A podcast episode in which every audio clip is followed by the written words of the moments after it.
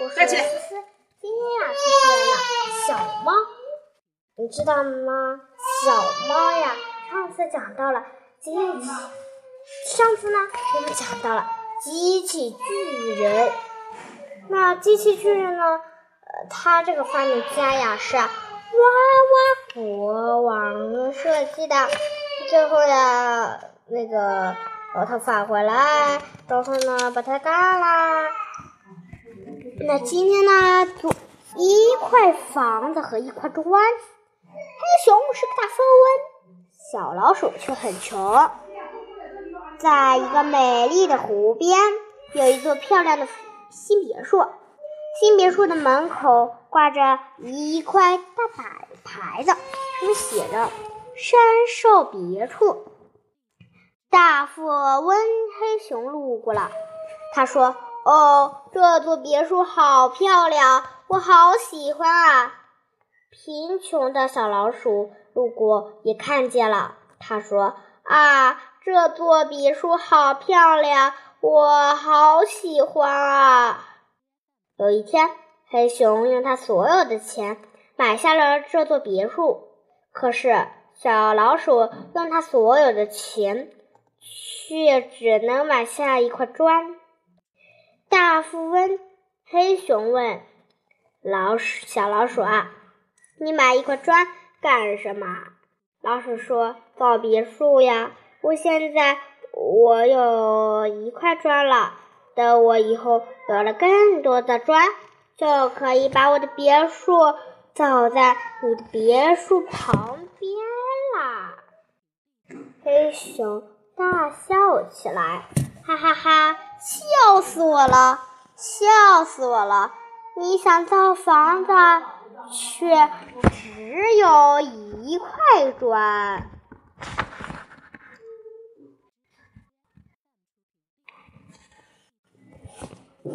小老鼠说：“只要好好劳动，砖头就会越来越多的。现在，我先在你的别墅旁搭一个帐篷吧。”小老鼠就在别墅旁搭了一个帐篷，住了下来。从此以后，小老鼠辛勤的劳动，慢慢的攒钱。小老鼠想，我攒一点钱就去买一块砖，这样砖头就慢慢多了起来了。黑熊特总是能大吃大喝，胡乱花钱。他想，我反正还有一幢别墅呢。等到钱不够时候，我就把别墅卖掉好了。这一就这样，日子一天一天过去了。有一天，黑熊忽然发现自己没钱了。他说：“哎呦，我连买晚饭的钱都没了，这可怎么办呀？”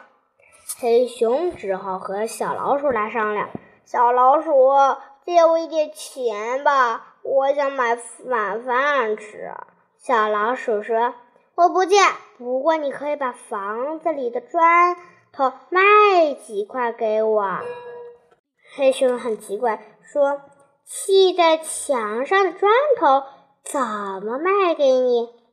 小老鼠说：“没关系，这还让他们留在墙壁上，只不过做个记号。”那好吧，黑熊卖了五块砖。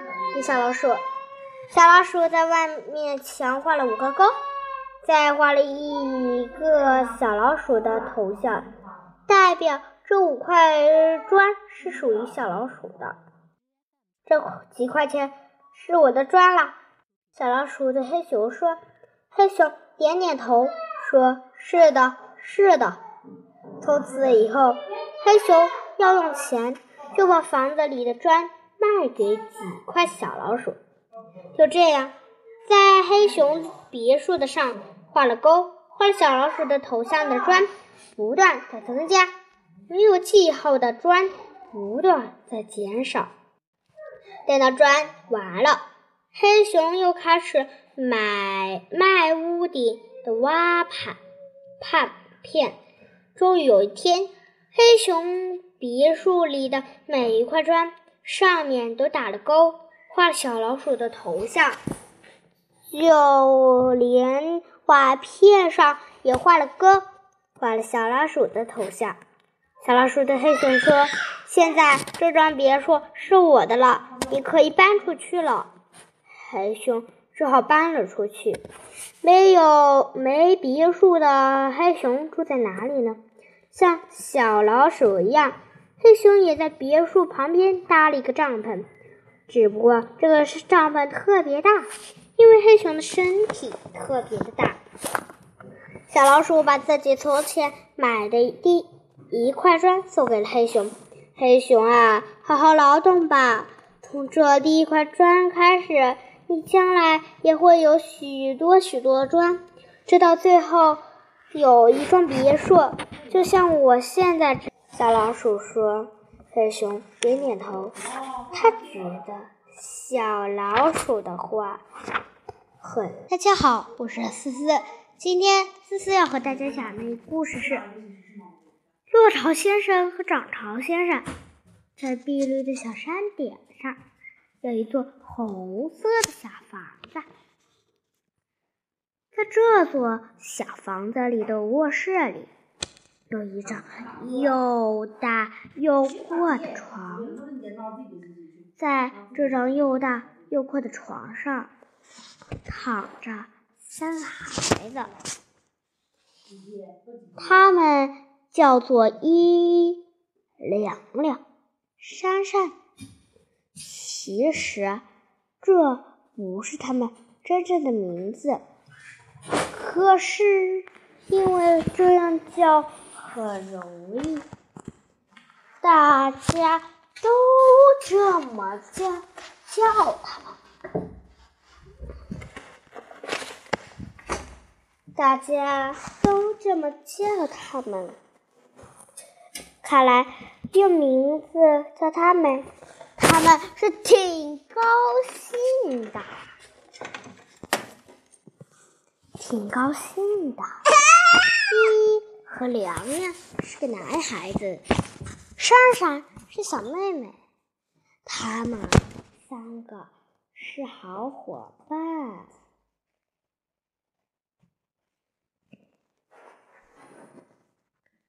也在一块玩，并且在那张又大又阔的床上并排的挨在一块睡。他们挨相差两岁，依依八岁，过了暑假就是二年级的学生了。凉凉六岁，快要升幼儿园大班了。莎莎四岁，当然是幼儿园小班啦。妈妈挺辛苦，每天早清早跑进房间里喊醒他们，看见他们挤在一块儿，睡得很香，像三只小猫咪挤在温暖的窝里。依依觉得有个红彤彤的东西要透过它眼皮似的。一咕噜就在那张又大又阔的床上坐了起来，一只手不停地揉着眼睛，一只手推醒了凉凉，凉凉推醒了珊珊。哎呀！依依叫着说：“太阳起来了，咱们也起来吧！”哎呦，也起来吧！凉了，老是学着他哥哥说话。他们三个就滚到床边，滑落在地板上。珊珊觉得房子里很静，以为爸爸去工厂了，妈妈也已经下地去了。哎呀，有，时候不早了，早饭一定凉了。他们赶快穿起衣服来，一替凉凉扣扣子。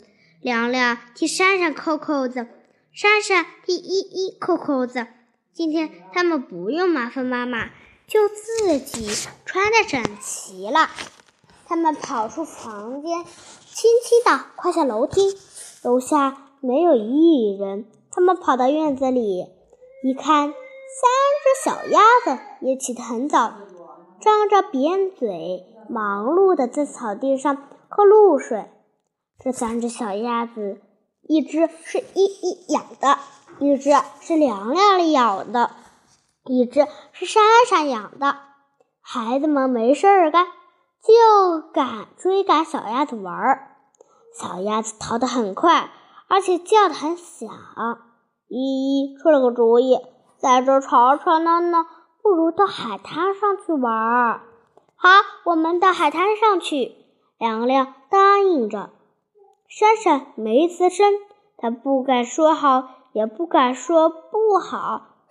如果妈妈知道了，是不会答应的。不过两个哥哥走了，她也只好跟着他们走。三个孩子跑下山去，穿过开满红的、绿的、紫的、白的小花朵的青草地上，一直跑到沙滩上。沙滩的尽头是一片一望无际的海水。这片海水比草地大的很多，连的、清的，连水底下的石头都望得见。突是突出在水面上的几块石头，给海草给海草缠住了，像一缕缕青的、红的长头发。海水微微的。波动着，闪出千万个金色和银色的鳞片来。孩子们没有妈妈带着，自己跑到海边来，还是第一次。他们忽然有个听见有个声音，低沉的声音，正在笑：“喏，亲爱的小朋友，早上好啊！”孩子们抬头一望。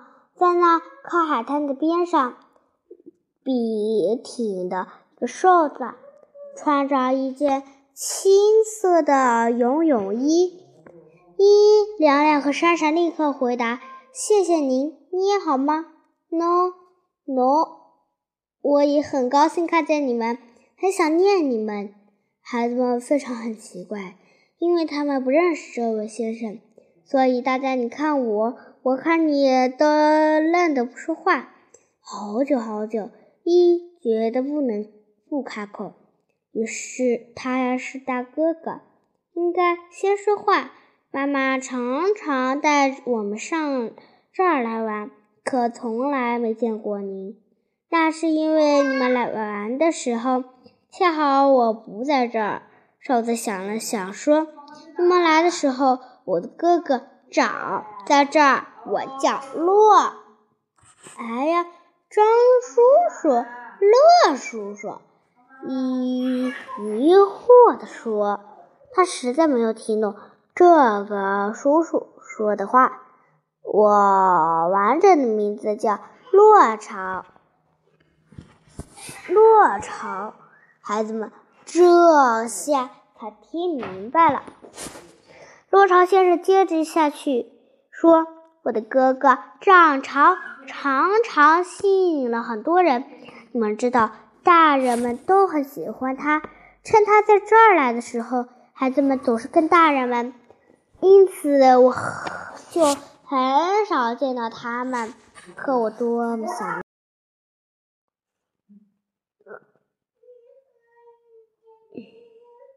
他们说到那儿，哎，叹了一口气。显得更加瘦了。他是真心爱孩子们的。依依和凉凉都觉得很过意不去，闪闪连眼圈都红了。可是小孩子要和大人们一同下水才安全呀！依依想安慰落潮先生。安全？落潮先生叫了起来：“你们不用担心。”只要我在这，鲨鱼就游不进来。你们下水去，水也不会漫过你们的膝盖，这才是真正的安全。落潮先生，依依很有礼貌地说：“我知道你说的对，这海水多可爱。我们能下去吗？”落潮先生反问了一句：“为什么不能？”因为妈妈来嘱叮嘱咐。他不在，我们就不能下水。珊珊总是记得妈妈的话，而且同听妈妈的话。依依和凉凉点了点头。多少先生望了望他们：“如果你同我一块下水，保证能安全。”那好，我们下水去。只要我在这儿，鲨鱼就游不进来。你们下水去，水也不会漫过你们的膝盖。那好，我们下水去。依依说：“凉凉，请跟着。”那好，我们一起下水去。过了一分钟，孩子们都准备好了。落潮先生拉着依依，依依拉着凉凉，凉凉拉着莎莎，一步一步小心地走进小小的波波浪中去。落潮先生是个挺和善的人，他把水里头各种奇怪的、有趣的介绍给他们看。孩子们在许多礁石中间看见了许多许多的小青蟹在爬来爬去，不知道他们在忙什么。那横爬的样子很有趣。三则蟹们有一对大螯，好像一张张斜情，还有几百只巨金蟹住在抢来的屋子里，有的住在玉鼠螺的壳里，有的住在美丽的扁圆的小壳里。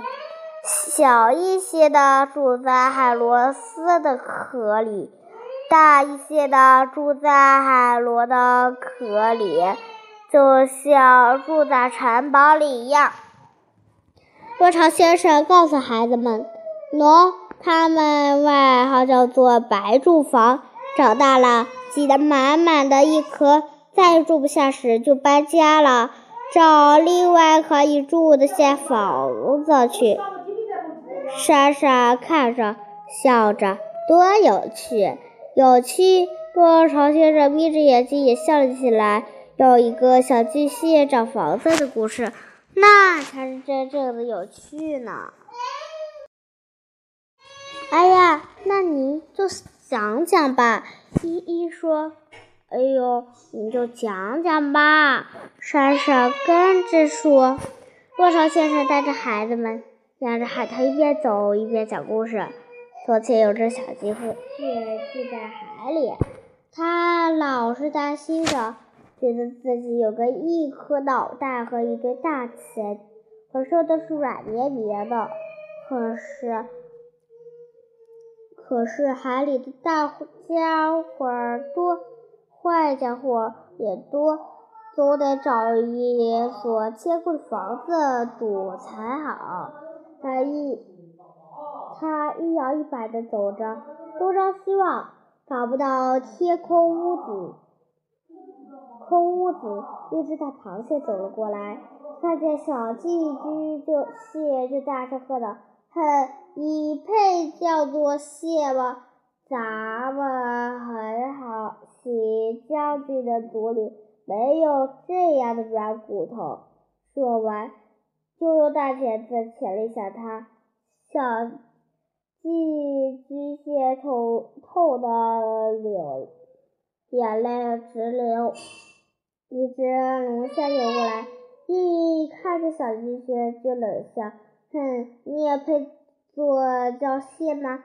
看你这副可怜的样脸笑，很好，行将军的族里还没有这样的胆小鬼。”小寄居蟹吓得不敢回嘴。一只老寄居蟹背着一座像宝塔一样的大房子，摇摇摆摆地走过来。一看见小寄蟹，就教导他：“好孩子，你没有家，到处流浪，就会受人欺负。我带你找房子去。”没走多远，就看见一个蜗牛壳。把寄居蟹叫小。寄居蟹先伸个大钳子进去探探，要是大钳子能进去，身体也能进去。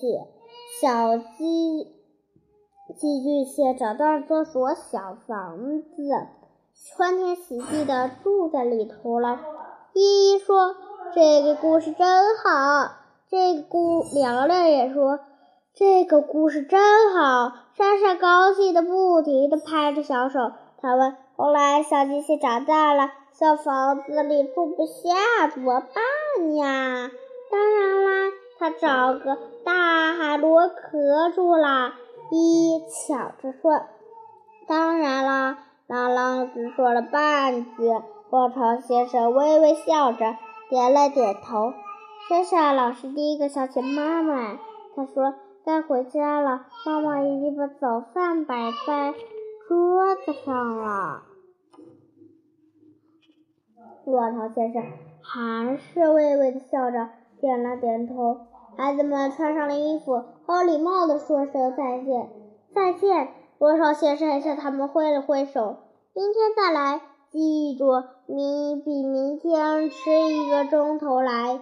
孩子们在公园的门口又遇见了三只小鸭子，望着它们嘎嘎嘎嘎的叫，了好像催他们快走快走。依依说。小鸭子有浴衣，明天带它们一同去。好，明天带它们一同去。亮亮说。可莎莎不同意，她说海太大，小鸭子会怕害怕的，因为它们年纪小，应该在小池子里玩。正当这个时候，妈妈从山坡上下来了，看你们。上哪儿去了？妈妈有一点生气地说：“爸爸早上工早上上工厂去了，早饭都凉了。”第二天早上，他一出来，孩子们就起身了。一看时钟，哎呀，还早呢，早了一个钟头，怎么办？奶奶娘娘难得出一个主意，她说：“像昨天一样。”咱们上园子里赶小鸭子去。莎莎添了一句，还给花儿浇水。孩子们齐齐的下楼，轻轻的开门出去。他们在院子里玩了好一会儿，才望见沙滩上有个人影。他们就拉着手急急奔下去了。快看，落潮先生向他们打招呼，一群小青鱼。孩子们赶紧跑过去，一看，泉水里满是小鱼，它们一个悬着尾巴，连成一条串，向前游过去。先生又把海螺丝指给他们看，这些小东西生活在水底的山石下，像一丛银色的针似的，它们很有爱。老是团结在一起，一起几百、几千个都聚在一块儿。他们也要搬家了。你想起了昨天。对，要搬家吗？凉凉也这么问。他们难得搬家的，喜欢。固定住在一处地方，你一点儿也不在乎。落潮先生回答说：“咱们看看银鱼去。”他们走到一处水又浅又暖的地方，看见这百条小银鱼夹着身体细小的鳞片，嘴大吻尖这些凉，仿佛透明的小东西。在孩子们和大腿中间穿过来，转过去，引得他们笑起来，笑起来。先讲到这里，等一下，下次再讲吧，拜拜。